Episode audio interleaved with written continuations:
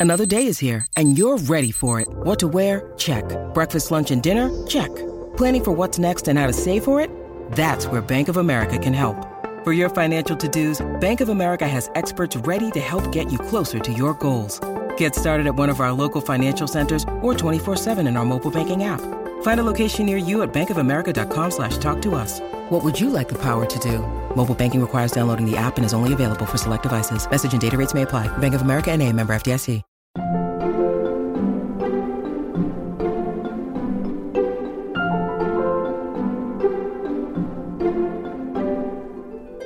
Story that we're told about the American theater or about theater in general is kind of trying to create an illusion of truth. And I think part of our work is trying to break through that illusion and kind of allow everybody to kind of see the truth of what was in, in a new way.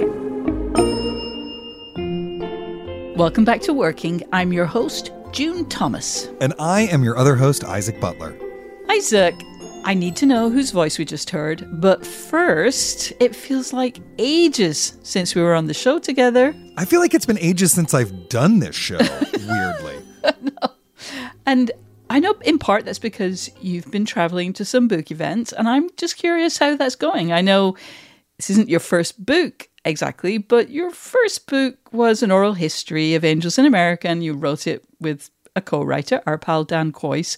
So I'm curious how this book is different.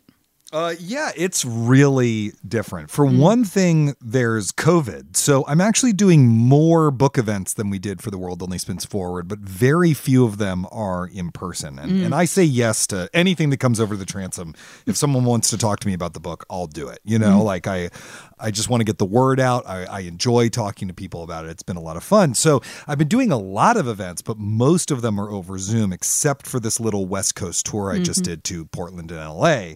Yeah. But the other thing is that when we did the in person events for The World Only Spins Forward, they were these like really raucous book events, much more raucous than normal because what we yeah. would do is, you know, it was an oral history. So we'd get a group of people together, local actors and writers and people we knew, and uh, we would force them to do staged readings of a chapter of the book, but they wouldn't be given the script until right before they walked out on stage. That was the joke. Um, and so it just had this really great energy, but you can't recreate that in a regular old book event. I mean, I try to bring a good energy to it and have a good time, but it's it's been a very different experience. Yeah, I went to one of those World Only Spins Forward events, and yes, it was it was pretty sui generis and, and a yeah. lot of fun also. Yeah. All right. Well, I'm very glad that your book is being well received, as of course it should. But we're here today for an interview about the creative process. Who did you talk to, and whose voice did we hear at the top of the show? This week, I spoke with director Awoye Timpo and dramaturg Arminda Thomas, and they work together in an organization called The Classix, that's spelled with an X at the end, which is dedicated to rediscovering and celebrating the history of great African American plays and performances. Uh, but they are also currently collaborating on a production of one of those shows that they've helped champion, Wedding Band, by the great writer Alice Childress. Oh, I am so excited to hear this interview, but first, I believe you have an extra segment that is for Slate Plus members only. What will they hear? Yeah, I'm really excited about this one. I think it's a really fun Slate Plus segment. Even our producer, Cameron Drewes, was like, this is a good one. So I used to be a child actor, and a Wedding Band has two roles for very young kids, like a eight year old and a six year old.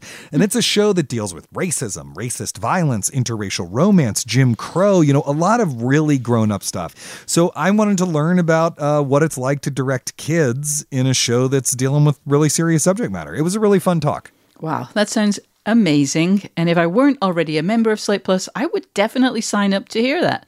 Fortunately, it is incredibly easy to join. And as a member, you'll get no ads on any of our podcasts, unlimited reading on the Slate site. And let me tell you, the Slate site is pretty amazing right now. And member exclusive episodes and segments from us and other shows like the Culture Gabfest and The Waves. To learn more about becoming a Slate Plus member, go to slate.com slash working plus. Okay, let's hear Isaac's conversation with Awoye Timpo and Arminda Thomas.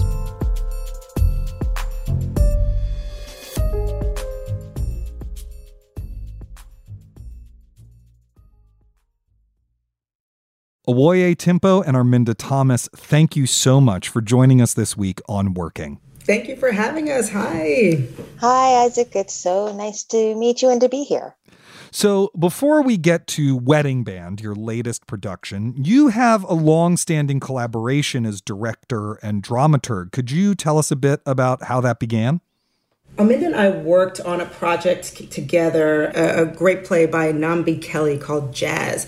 Um, and Arminda had been the dramaturg for that show. And so when I got brought on board, the playwright Nambi was like, oh, yeah, well, we have our amazing dramaturg, Arminda. She's just incredible. She has all this beautiful information about Toni Morrison. She's great to work with. So I was already excited to get into the room with Arminda. And then we ended up in Marin, California for about four to six weeks developing this play. And it was really beautiful. And I think we just we just really connected um, during that time. Arminda, this is not a theater podcast, so I imagine some big chunk of our audience is like, dramaturg? What the heck is a dramaturg? And it turns out that it's often two very different jobs depending on whether you're working on a new play or an already existing play. So maybe we can start with what does a dramaturg do in a new play process? I think of uh, dramaturgy as a kind of people don't always love this, but I, I really think of it as a kind of midwifery. it's a kind of, you know, just helping to determine what is necessary in a process to just help facilitate uh, the birth of the play. So sometimes that's research.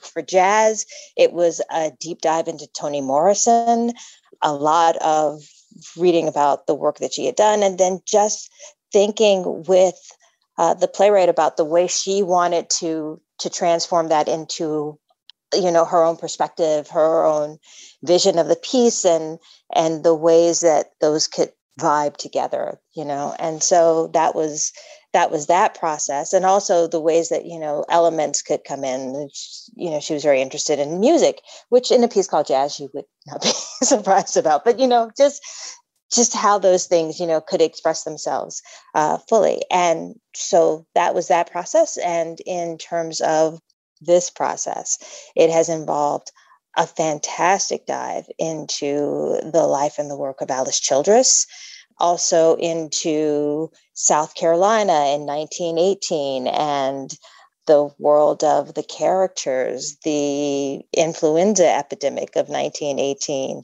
uh, laws against around marriage and divorce and miscegenation laws, and you know just all of the things that made up the world that that Childress was um, harkening back to, and then on top of that, you know, just working with Awoye and Jason and the other designers to think about how we wanted to interpret that for now and make that, you know, why is this play written between 1966 and 1972 and you know set in 1918 how does it speak to us in 2022 mm. Fascinating.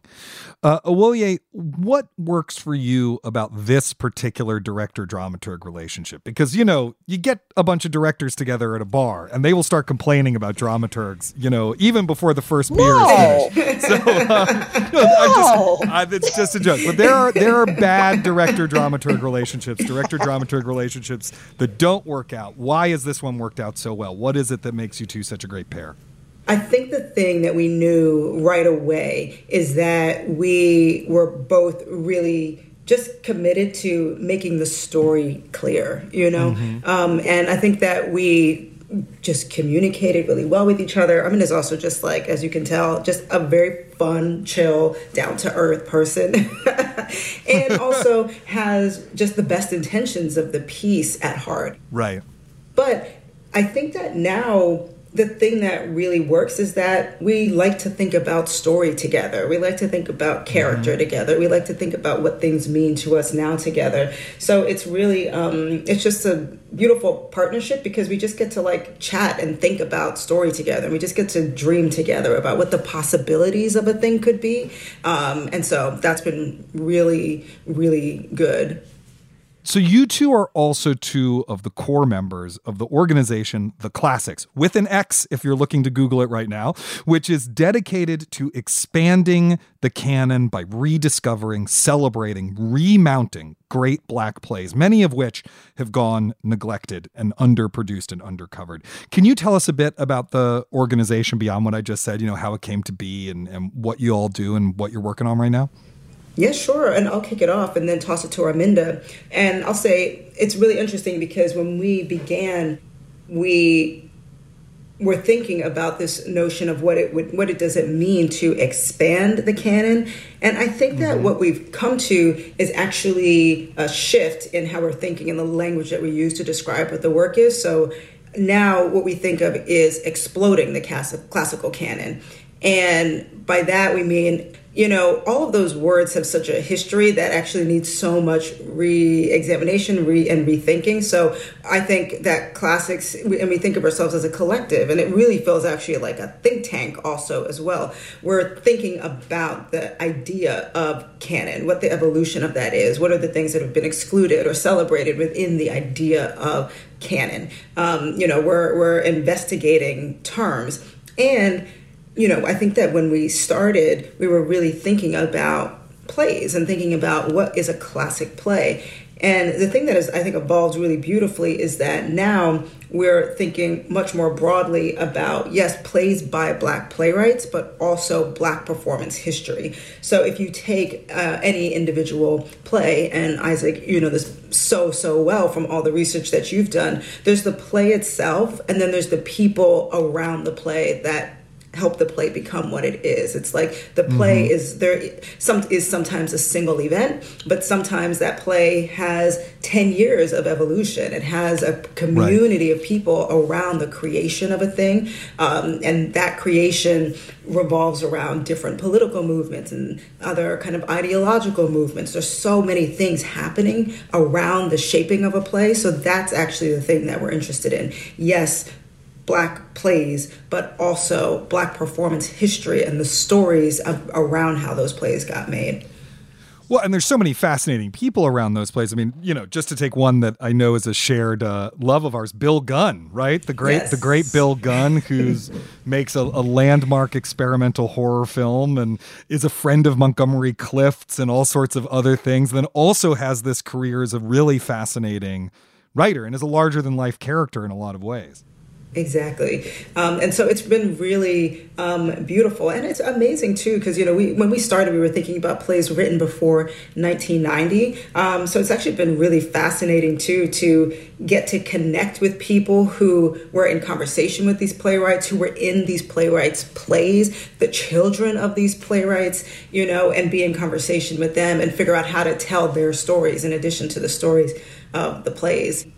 Wow. So Arminda how are or where are y'all finding these plays right? So like what makes you decide this is the play or playwright we're gonna we're gonna focus on? There are some playwrights i think that we came in knowing we wanted to explore. Mm. um, we came in with bill gunn and we came in with alice childress and I mean, how could you I, not? I, I, I, I will say one of the first uh, conversations Awoye and I had on the way to lunch, she said, Arminda, what are you doing? What are you thinking about in your life? And I, was, and I said, I, am thinking about ways to see every Alice Childress play, you know, everywhere. Just how does that happen? And so that was, that was obviously the right answer. Mm-hmm. So there were people that we came in thinking about. And then there were things like we started an investigation for a podcast that should be coming out soon on Black minstrelsy and Black performance in the era of minstrelsy, where we just took this deep, deep dive back to 1865 and beyond, and the plays that got shaped during that time and decided, oh, actually, wait, what we need to look at is In Dahomey. But there were, but we didn't start out going, this is a play we're going to look at. And there were plays that we might have picked had we been able to get our hands on them that were not that. There are some Cole and Johnson plays that we absolutely might have highlighted instead. You know, so sometimes it's we really want to talk about this era. We really want to talk about these communities that were kind of foundational that we don't really know enough about. And so, you know, uh, the Walker and Williams Company, the Cole and Johnson companies, the Smart Set, all of these groups that kind of grew, the Hyers Sisters, all of these groups that kind of came up out of you know post Civil War and and slightly beyond that, and that's how we ended up on that play, which is which is featured in the podcast. Fascinating. You know, there's many of these neglected works uh, by black writers they're not currently performed, but they do have some life in like college and grad school syllabi, right? Like Take a Giant Step or Wine in the Wilderness, Day of Absence, Ohio State Murders. You know, there are certain plays that sort of, you know, one might read as they wind their way through academia, but your mission is not focused on that. Your mission is focused on bringing them to the public and to theaters and getting them performed or at least thought about in that context. And how does that change how you approach this work? You know, when we were first starting to think about what is Classix, because, you know, it started off actually as a reading series and we did four plays. And in thinking about what it meant to do those four plays, we also had to ask questions about okay, um, take What the Wine-Sellers Buy by Ron Milner, which is one of the plays that we included in the very first reading series. What are the kind of conditions that create a space that we most people do not encounter that play, right? And so we said, okay, well, let's see if we can do readings. That is kind of a compact way to introduce people to the work, and we can also kind of create some scholarship around the work at the same time. How do we connect with theaters and see if they can do productions of the plays? Um, how do we connect with schools and see how we can speak to them about what they're working on and how we can support that? And then there are some plays, as Arminda is saying, that we said, oh my gosh, I've heard of this play, but it's not in print. So, what is the work maybe that we can do to publish some of these plays so that people can have access to them? So, it's interesting. It's like it, works on so many different um, levels. And then sometimes we just, as we're going with those kind of pillars, we just say, oh, this is the thing we're really excited about right now. A lot of you know, how black theater often gets taught is there's like a raisin in the sun, and then there's like maybe the Dutchman, and then there's August Wilson, right? It's like it's like that's how we tend to teach it. Um, can, can you talk a bit about challenging? Maybe Arminda, can you speak a bit to about challenging that understanding? And you know, as it turns into a much sort of thicker and more complicated tradition, how our thinking about these works can change and grow. I think that one of the challenges that can be helpful, I mean, that I there are now programs that really do have, you know, their Black theater history class. And that's where you go. If you're interested in Black theater history, here is this class. Yeah. But the challenge I took that I took that class with Dominic Taylor at the University of Minnesota. So yeah. Right. It's a beautiful thing, right? right. So you you get to know all these things. but uh, the challenge is how do you incorporate into the here's your theater history 101 or whatever. Here's your arts history. Yeah. I remember that, you know, there's a dollop of Harlem Renaissance in your American history. I mean, so so the deeper question is how do you incorporate, you know, how do you get people to understand in this in this critical race theory questioning, you know, skepticism moment that uh, black history is American history. Yeah especially you know black american history is american history and and you don't need to divide it so separately you don't need to have this i mean yes have that black american history class in because you have that much material that's necessary for it but don't compartmentalize american history with you know with all of the things that make american history so interesting out of it mm-hmm. right totally. the federal theater project the Negro units of the Federal Theater Project are right there. Incorporate. It's not that difficult. I guess is what I'm saying. Is it's mm-hmm. not that difficult to when you're talking about the group theater, which you absolutely should talk about the group theater. You should also talk about the American Negro Theater. Yeah. Because, you know, because it's doing some of the same things and it has and they certainly members of the group theater were very connected to members of the American Negro Theater. So it's not, you know, it's it's expand your your thoughts about communities, about theatrical communities, and about what's going on. And then, you know, and then by the time you get to the Black Arts Movement, you have a fairly coherent thread that's already started. Right. uh, you know, to speak to your point, Ruth McClendon, you know, performed with the group. She was in their very first play, and she and you know Bobby Lewis were friends, and you know, blah blah blah blah blah. So I just I just think it's fascinating about how like you know how we bring these threads together in a way that that deepens our understanding of this rich tradition that we're all inheritors of. I think that part of our work also, you know, is about breaking through the illusions of things, right? So mm-hmm. we all come up with like in the story that we're told about the American theater or about theater in general is presented in a certain kind of way that's kind of trying to create an illusion of truth to what actually our theatrical history is. And I think part of our work is trying to break through that illusion and kind of allow everybody to kind of see the truth of what was in a, in a new way, right? So it's like the plays, as you said, are there. The history is there. It's really partly about reframing and rewriting what we're understanding as what that theatrical history um, is. Mm-hmm. We'll be back with more of Isaac's conversation with Awoye Timpo and Arminda Thomas.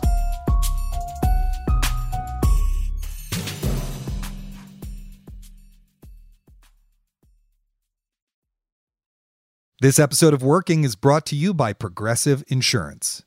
Hey, listeners, whether you love listening to in depth interviews and discussions of craft and the creative process, or whatever the heck it is all the other podcasts you listen to do, you call the shots with what's in your podcast queue, right? And guess what? Now you can call the shots on your auto insurance too. Enter the Name Your Price tool from Progressive. The Name Your Price tool puts you in charge of your auto insurance by working just the way it sounds. You tell Progressive how much you want to pay for car insurance, then they'll show you a variety of coverages that fit within your budget, giving you options. Now that's something you'll want to press play on. It's easy to start a quote, and you'll be able to choose the best option for you fast. It's just one of the many ways you can save with Progressive Insurance.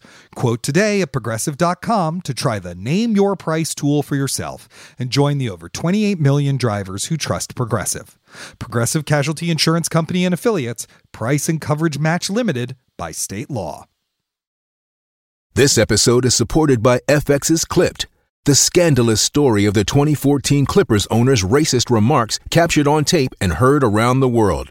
The series charts the tape's impact on a dysfunctional basketball organization striving to win against their reputation as the most cursed team in the league. Starring Laurence Fishburne, Jacki Weaver, Cleopatra Coleman, and Ed O'Neill. FX's Clipped. Now streaming only on Hulu. Listeners, we want to hear from you. Whether it's to ask us for advice on a creative problem, tell us a guest you'd like to hear on the show, or to share your own creative triumphs, drop us a line at working at slate.com or give us a ring at 304 933 WORK. And if you're enjoying this episode, don't forget to subscribe to Working wherever you listen to podcasts.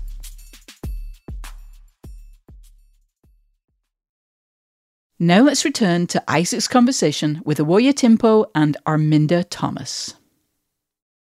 I want to transition a little bit because, in part, because of your tireless advocacy, Alice Childress is really having a moment, at least in New York theater right now, including your production of Wedding Band, which is currently up. Before we get to Wedding Band, can you just tell us, for people who don't know who she was, who Alice Childress was and, and what makes her so special as a writer? Well, Alice Childress was a performer and a playwright and a novelist and also a great essayist and gave a mean speech. She was and an activist. Um, she was born in South Carolina in Charleston, but raised in Harlem, uh, raised mostly by her grandmother. She did not get to finish high school, but was an incredible thinker and just she once said if, if you had a library card you could do most of what school you know failed to do anyway. That's not a direct quote but that's what she meant so i don't want to get in trouble. And she um, she started out her career the flashy part of career with the american negro theater uh, which was a group that also included uh, the likes of Ruby Dee and Sidney Poitier and Harry Belafonte and Clarice Taylor and a lot of people who, some people who became very prominent nationally or you know at one point and some people who were very instrumental in the development of you know further theater movements so she started out with the American Negro Theater as a performer. She was in a play called Anna Lucasta, yep. where she was not the lead, but was a scene stealer and, and got a lot of press and acclaim wherever they went. They did a tour of it. It's it launched on Broadway in 44 and toured for a couple like through 46 and 47. They went throughout the country and there was talk of turning it into a movie, but when they turned it into a movie first, they did it with Paulette Goddard. Oh. So, uh, anyway. Right. And then shortly after that, she starts writing her own plays. So let's talk about Wedding Band. Awoye, maybe you can tell us a bit about the plot of the play? So, Wedding Band takes place in 1918 in Charleston, South Carolina. And it takes place in a kind of backyard community um, where um, the landlady's father has built these rent houses that all face into a backyard and a woman named Julia Augustine, a black woman, um, has just moved into this community. Um, and we come to find out that she's in an interracial marriage with a white man named Herman. And so the play follows them on their on their 10th anniversary um, and is really a play about um, this community and how this community is a part of Julia's ultimate kind of um, her process of self discovery and liberation. And it's really beautiful because it really is the portrait of a community. It takes place in this backyard space, but you get all of these wonderful um, moments where the community of, of Charleston, South Carolina is integrated into the play as well. Like the bellman. The bellman, yes. the guy who sells uh, clothing out of a suitcase on consignment. Right. That's right. yeah. Um, so what did you find as you've dug into this play, researched it? You know, you've been working on it for a long time. What were or remain maybe the major creative challenges of doing this play for you?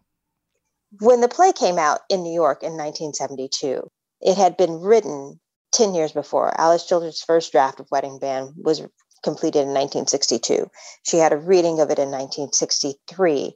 That reading went so well that it was optioned for Broadway and was supposed to be produced and presented in 1964. And then things fell apart because it was not developing in the way that made producers comfortable. That Julia and these women were more of a focal part of the play. The the the other women in this community were more focused on than Herman, and it was it's not a play that rests on Herman's decisions, or you know, there, there's not a hero standing in the middle. I mean, not just a white hero, but a hero. You know, it's not that kind of play. So plays that are focused primarily on women are challenging, or have been challenging then. But also, by the time it was produced in 1972 in New York, uh, Loving versus Virginia had been decided. So there was the is this really relevant? Interracial marriage is legal now. Is this still a relevant thing? Right. The, um, the original New York Times review of the production is like, I mean, it's interesting, but maybe a little dated. Right. And so if you, it, it can get easy to dismiss things if you can glom onto the, oh, well, that's an issue we don't have anymore. Right. So that's not the point. And then on the other side, on opening night, there was the a loud vocal protest by a man wearing a dashiki who was not happy that Julia was spending her time and her focus on this white man. Why are we writing a play about this? Why do we need this? Is, you know, we're firmly in the Black Arts movement. We are firmly turned away from, you know, the notion of integration as something to be desired or pursued. We're not interested in you know, and how Herman might feel. We're not interested in his mom and his sister. We, you know, go talk about some people that we want to talk about. And so those were challenges in 1972. I think that we're all clear that interracial marriage did, being legalized did not change um, the difficulty of our relationships with one another, right?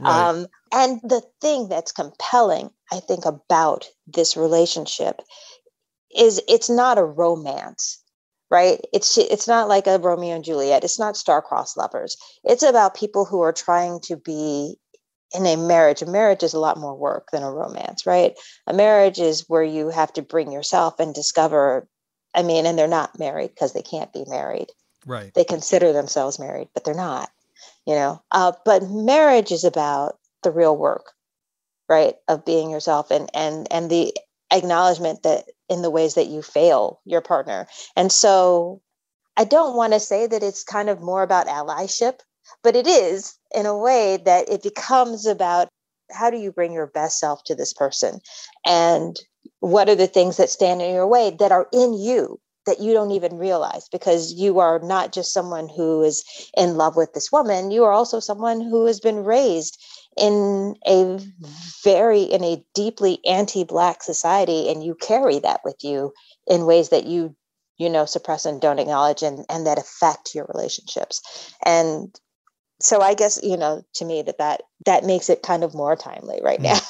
It is fascinating to me how often herman is like don't say white woman just say woman. Right. you know herman wants you know he's sort of the like colorblind post-racial thing but in yes. 1918 right? Don't complain about white people just complain about jerks. And she's like right. no they're white right. jerks. That's why it, like there's a whiteness that's specific to them being jerks. Exactly and that that becomes very important to them a very a very big sticking point mm. in the ways that um, when we try to smooth things over for each other sometimes yeah. it becomes toxic Yes, which is true of all long-standing romances, but has a specific valence when we're talking about an yes. interracial one. Yeah. Yes, you know, absolutely. I can think of having just recently seen the revival of Trouble in Mind at Roundabout, that one of the real challenges of Childress's plays, I've read three of them, I haven't read all of them, but of the ones that I've read, is tone. Because on its face, her plays can seem very straightforward, but there is a real fascinating undercurrent of comedic irony that seems to run through her work. And there's a weird way of like, if you overplay that, then it, it's not disturbing and like it doesn't affect us enough. But if you play it too sincerely, that's not right either. And I, I'm just wondering about finding the tone of Childress, which just seems to be very particular and very tricky. Uh, Awoye, maybe you could talk about that, about how you work to do that with the cast. Yeah, sure. First of all, Alice Childress is a hilarious writer. Her work is so yeah. funny. It's just it's just like in very unexpected ways. Like her sense of humor is just so incredible. So I, I think that our if I have to think of like the what the creative challenge, in a way, it's been less a question of figuring out what the tone is and more a question of figuring out what all the different components of all the different worlds are, right? So there's the world inside of this um, community, inside of this backyard. There's the world of Herman and his family. There's the world of the bellman. There's the world of the young white girl who Maddie takes care of. You know, there's all these different worlds circling around each other and it's really about how to let them all kind of collide with one another inside of this backyard space um, but what's been really beautiful is that once we just let the moments be as true and honest as possible, we haven't had a, there hasn't, I don't think necessarily been a question of figuring out the tone. We're also mm. very lucky because one of the resources that we had there's quite there's quite a few interviews with Alice Childress and there's quite a, a bit of writing that she's done about the play. And one of the things that we were able to find which is um, found in the Ruby Dee papers was a letter that Alice Childress had written to Ruby Dee in 1966 when when Ruby Dee was thinking about being in the 1966 production in Michigan of Wedding Band and she really maps out exactly what the tone, especially for the opening, could be. Because she said specifically, the first scene could be played for comedy when Maddie is looking for this quarter, but it should not be played for comedy because this is about a person who's losing the very last quarter that she has to her name. So, in a way, we kind of had a little bit of a guidebook to help us navigate some of the moments, which was really beautiful. And I think sometimes you don't always get that, I think, um, with plays where the writer is not, you know, sitting right next to you in, in the rehearsal room. So we had actually a great gift of a lot of um, words by Alice Childress to help us move through those moments. I'm grinning right now because archival research is just like my favorite thing on earth. The like going through the boxes right. and scanning the papers into your phone and sort of learning this new level of how the person's mind worked right. and what their voice really was is just it's the best. It's the best. I'm laughing right now because right as you asked the question about tone, I went to my computer to try to pull up the letter. Oh. and then Awoye started talking about it. So incredible. And that's why we that's work right. so well together. And I should say too that the, the, the reason that we had even access to that letter, because I don't think, you know, you wouldn't Google Alice Childress and find that letter. Arminda used to be the archivist for Ruby Dee and Ossie Davis for nearly 20 years. And so Amazing. she, and she can tell the story beautifully, but also she remembered reading the letter and putting it, because she organized all of their papers for the Schomburg. So she remembered putting the letter into the folder. And so when it came time for us to do this now, she was able to say, Oh, I remember there was this letter from Alice Childress to Ruby Dee. And that's what let us know that it was there. I did not remember all the particulars, but I remember, you know, because I mean, why archive anything? Why spend, you know, all these years in the basement if you're not going to act, read absolutely everything? Mhm. But, um, but I remember reading it and going, not knowing the play, not really knowing the project, going, wow, that's pretty amazing. Just the depth, the thought that had gone that she had taken this time to write in this kind of way. I, I hadn't seen a letter like that really um, I hadn't seen a playwright really give that kind of time to a prospective actor Right. in the play. So I was really, I was fascinated. So it came to mind immediately. And it's also just such a great example of bringing your full self to the work. You know, you just never know how something, you know, for me, it's being an office temp in my 20s. I was not uh, lucky enough to be archiving the collection of two geniuses, but you know, you bring yourself to the to the work and if you bring your full self to the work, interesting stuff happens.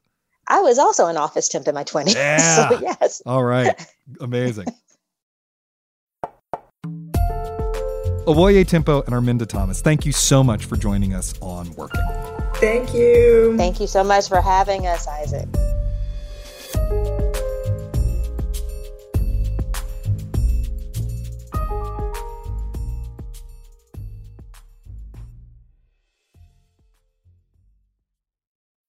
When you need mealtime inspiration, it's worth shopping Kroger, where you'll find over 30,000 mouthwatering choices that excite your inner foodie. And no matter what tasty choice you make, you'll enjoy our everyday low prices, plus extra ways to save, like digital coupons worth over $600 each week. You can also save up to $1 off per gallon at the pump with fuel points. More savings and more inspiring flavors make shopping Kroger worth it every time. Kroger, fresh for everyone. Fuel restrictions apply. With supply chains becoming more complex, you need to stay on top of the latest logistics developments. So, if you work with logistics, you need the Beyond the Box podcast from Maersk. It's the easy way to keep up to date with everything from digital disruption in logistics to the need for supply chain resilience in today's market. Find out more and keep ahead of the game with the Beyond the Box podcast on logistics insights at maersk.com/insights. Isaac, I always love to hear your interviews with denizens of the theatre world because I just learned so much. But um, one little thing before we get to the meat and potatoes, I have a small question. At one point, Arminda talked about working with Awoye and Jason on Wedding Band. Who is Jason? Yes, Jason is scenic designer Jason Ardizzone-West. And uh, yeah, he did the set for Wedding Band. And the set for that show is really important. It absolutely has to foreground the feeling of community that they were talking about. You know, it's multiple small rental houses that are all next door to each other in the backyard of a larger house. And so that feeling of everyone being on top of each other and in each other's business is really vital to the play's action. Aha.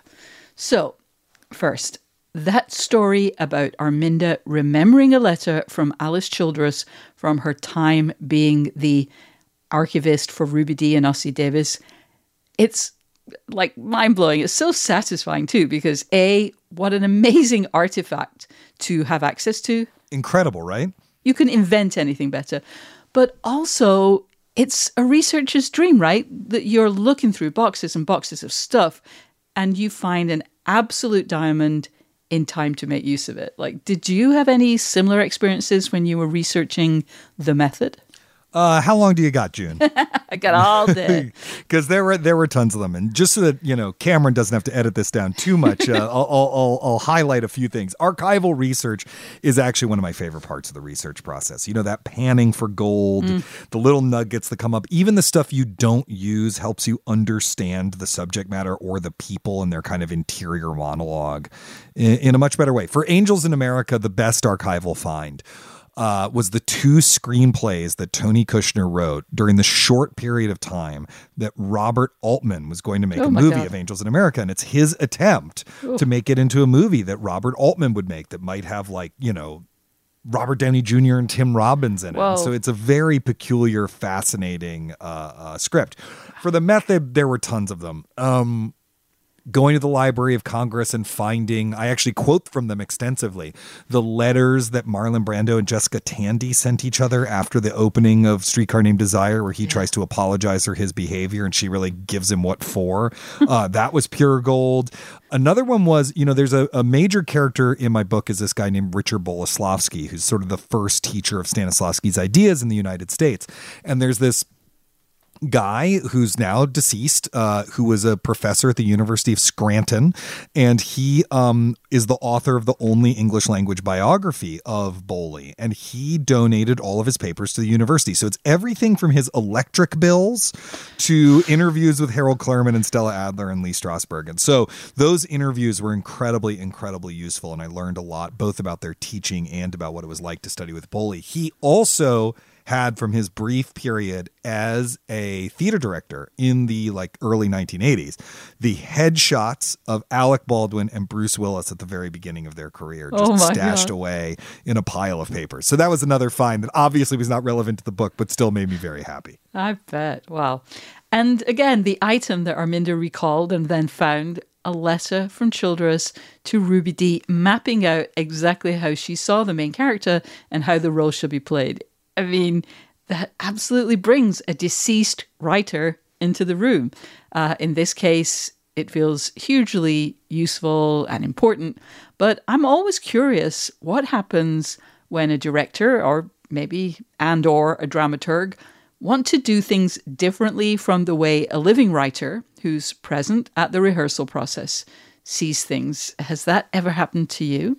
Oh, sure. I mean, disagreement is part of the collaborative process. You know, you, you can't make something you care about with other people who also care about it and never disagree. If you do, there's probably something wrong, actually, yeah. you know. Yeah. Um, I think that if you're working on the very first production of a new play with the writer involved, you have to be somewhat deferential to their vision. Hmm. Actually, mm. it's the, it really the first time out of the gate you're trying to do right by what they kind of see and what they've written. And then subsequent productions, you can start to, you know, meddle with it a little bit. But you need to do the play the playwright wrote. But, you know, at the same time, though, again, it is a collaboration. You're working together to birth something. And that mm. thing you're working together to make is actually bigger than any of you, including the writer.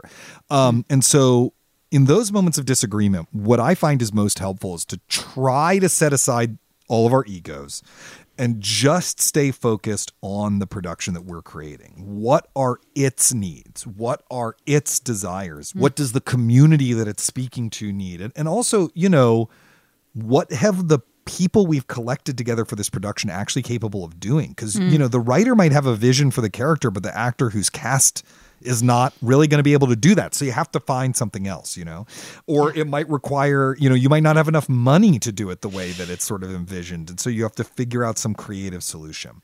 And so when you ask those kinds of questions, one that are really about what's best for the play as opposed to what I want or I see, I think good things really come out of that. But if for some reason it comes to a my way or the highway moment, I'm going to defer to the writer if it's the first production. Wow. I tell you, man, theater is so weird. And it's a miracle that we have plays produced on the regular. It's a miracle that anything gets done. Yeah.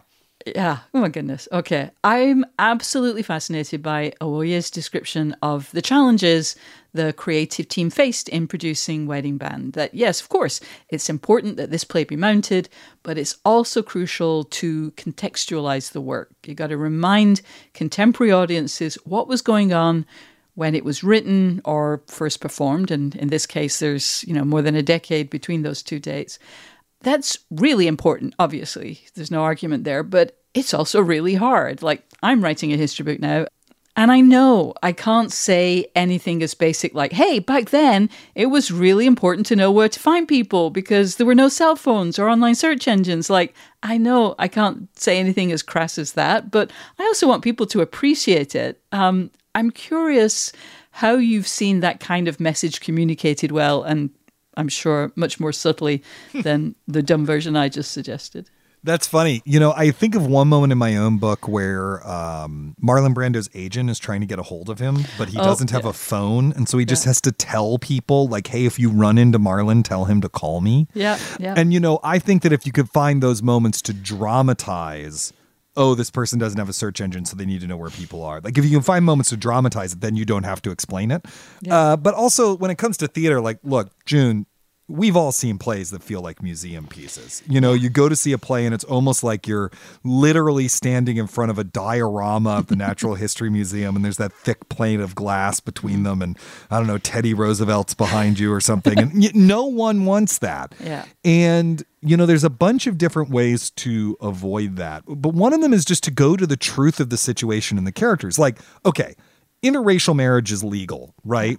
But human struggles against poverty, against white supremacy, when you love someone your community doesn't approve of. Mm-hmm. You know, there's all those kind of situations still exist and you can tap into the truth of that and find the vitality and it'll have a living emotional core and that is what's going to make it feel alive i yeah. feel like a lot of times when we're doing period pieces in theater you know the solution is well let's just get rid of anything that looks like it's too oldie timey. Let's get rid of those period corsets and dresses. And and you know that's a perfectly valid strategy but doing that is not actually going to make it feel more alive or in the present day. Really that's not really what it's about. It's really about finding the emotional truth and making sure that that that is still being played that i think the feeling of vitality is going to come from. Yeah for real. One of the things we've talked about in past episodes when we've had guests from the world of theatre is just how hard it is to get shows produced because of the commercial imperatives. And, you know, when Oye was talking about just the challenges, like maybe these, first of all, you have to find these plays, you know, many of them are out of print and uh, just all of those challenges. Um, but since you mentioned in the conversation that academia is often a place where certain black plays are encountered, I'm reminded how in Britain a certain kind of play gets put on over and over again because they are set plays, as, as the term goes, for the exams that are such a big part of the British educational system. So school groups make up, I would imagine, a pretty big chunk of the audience for productions of certain kinds of plays. And there just isn't an equivalent of that in the US, right? Yeah, sadly, there really isn't. I mean, I would say that's a side effect of something in the British educational system that sounds like anathema to me, which is, you know, the, the importance of these exams that determine your entire life's journey. Yeah. Uh, yeah. But that's a positive side effect. Um, yeah. There are certain plays that get done a lot because people read them in school and they're familiar with them, right? Death of a Salesman, Raisin mm-hmm. in the Sun, uh, some Shakespeare's streetcar named desire etc yeah, yeah. but there's no sense of a body of work that everyone has to know and because everyone has to know them we're going to produce them pretty regularly. Yeah. Um i actually think about this all the time. Like i grew up going to the Shakespeare Theater in Washington D.C. I was actually a subscriber. I saw you know every play at the Shakespeare Theater from when I was 12 until when I was 18. Yeah. And most of the time, these are very good, very straightforward productions of Shakespeare, where regardless of what period it's set in, the emphasis is squarely on entertaining and telling the story clearly. It's it's kind of Shakespeare 101, and people sometimes or often kind of look down at that kind of thing because you know well we're so sophisticated. But i keep thinking about it like where is someone supposed to see their first production of hamlet?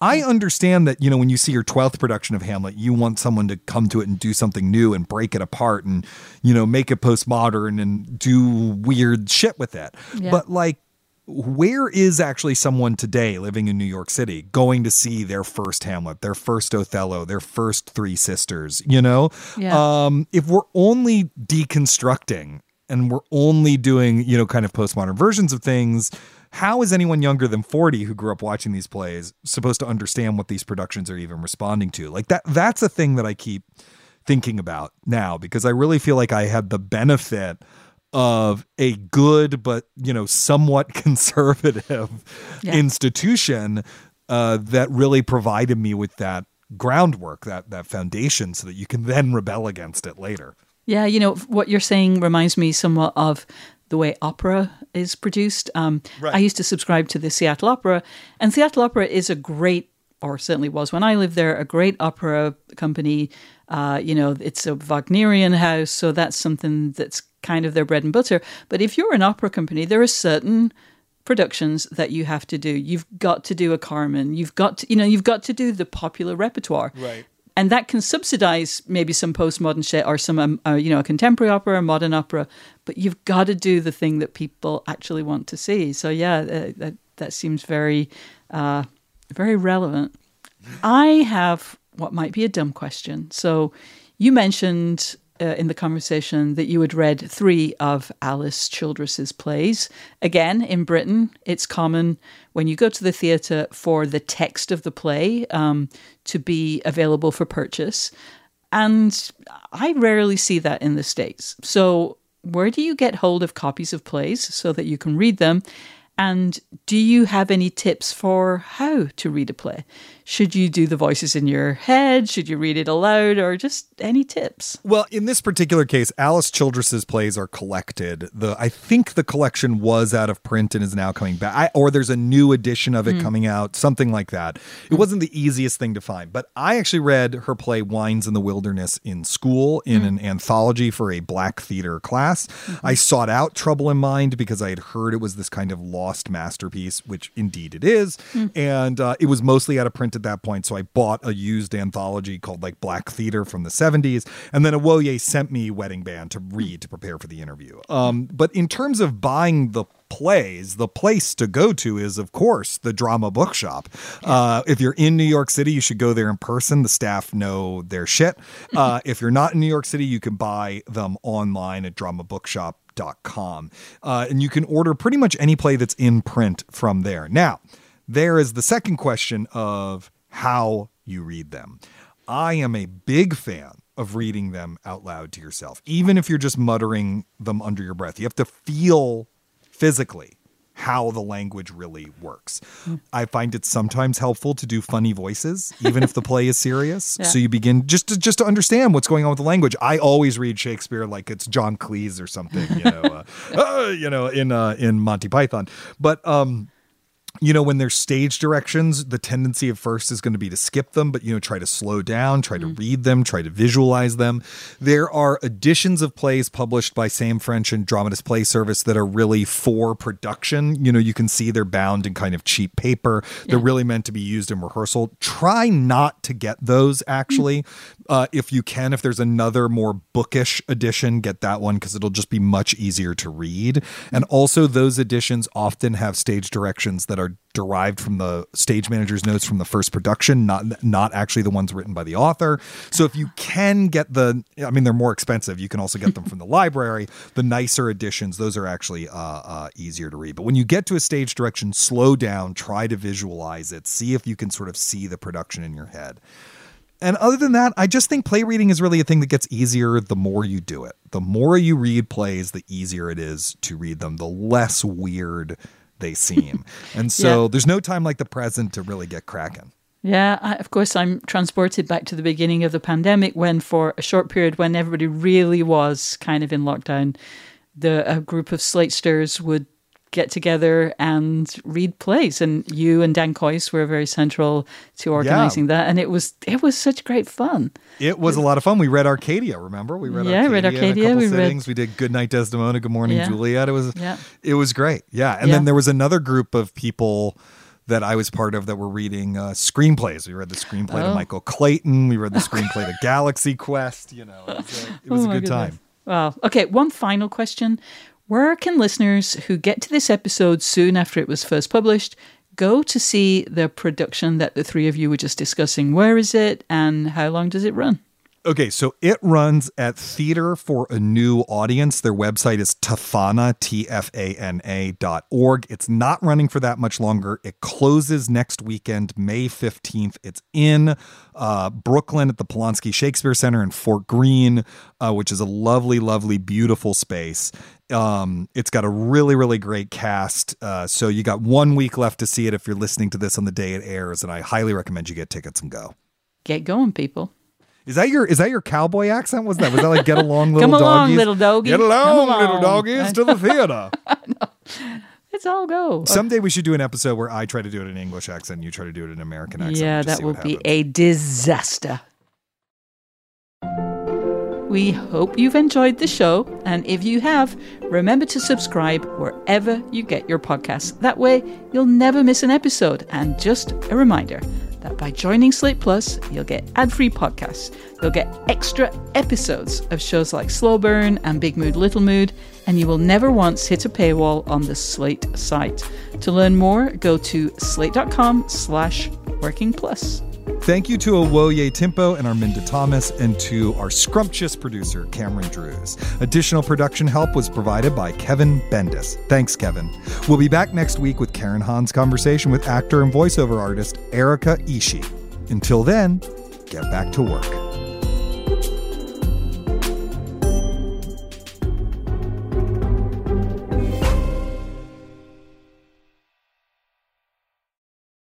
For the ones who know safety isn't a catchphrase, it's a culture. And the ones who help make sure everyone makes it home safe. For the safety minded who watch everyone's backs, Grainger offers supplies and solutions for every industry, as well as safety assessments and training to keep your facility safe and your people safer.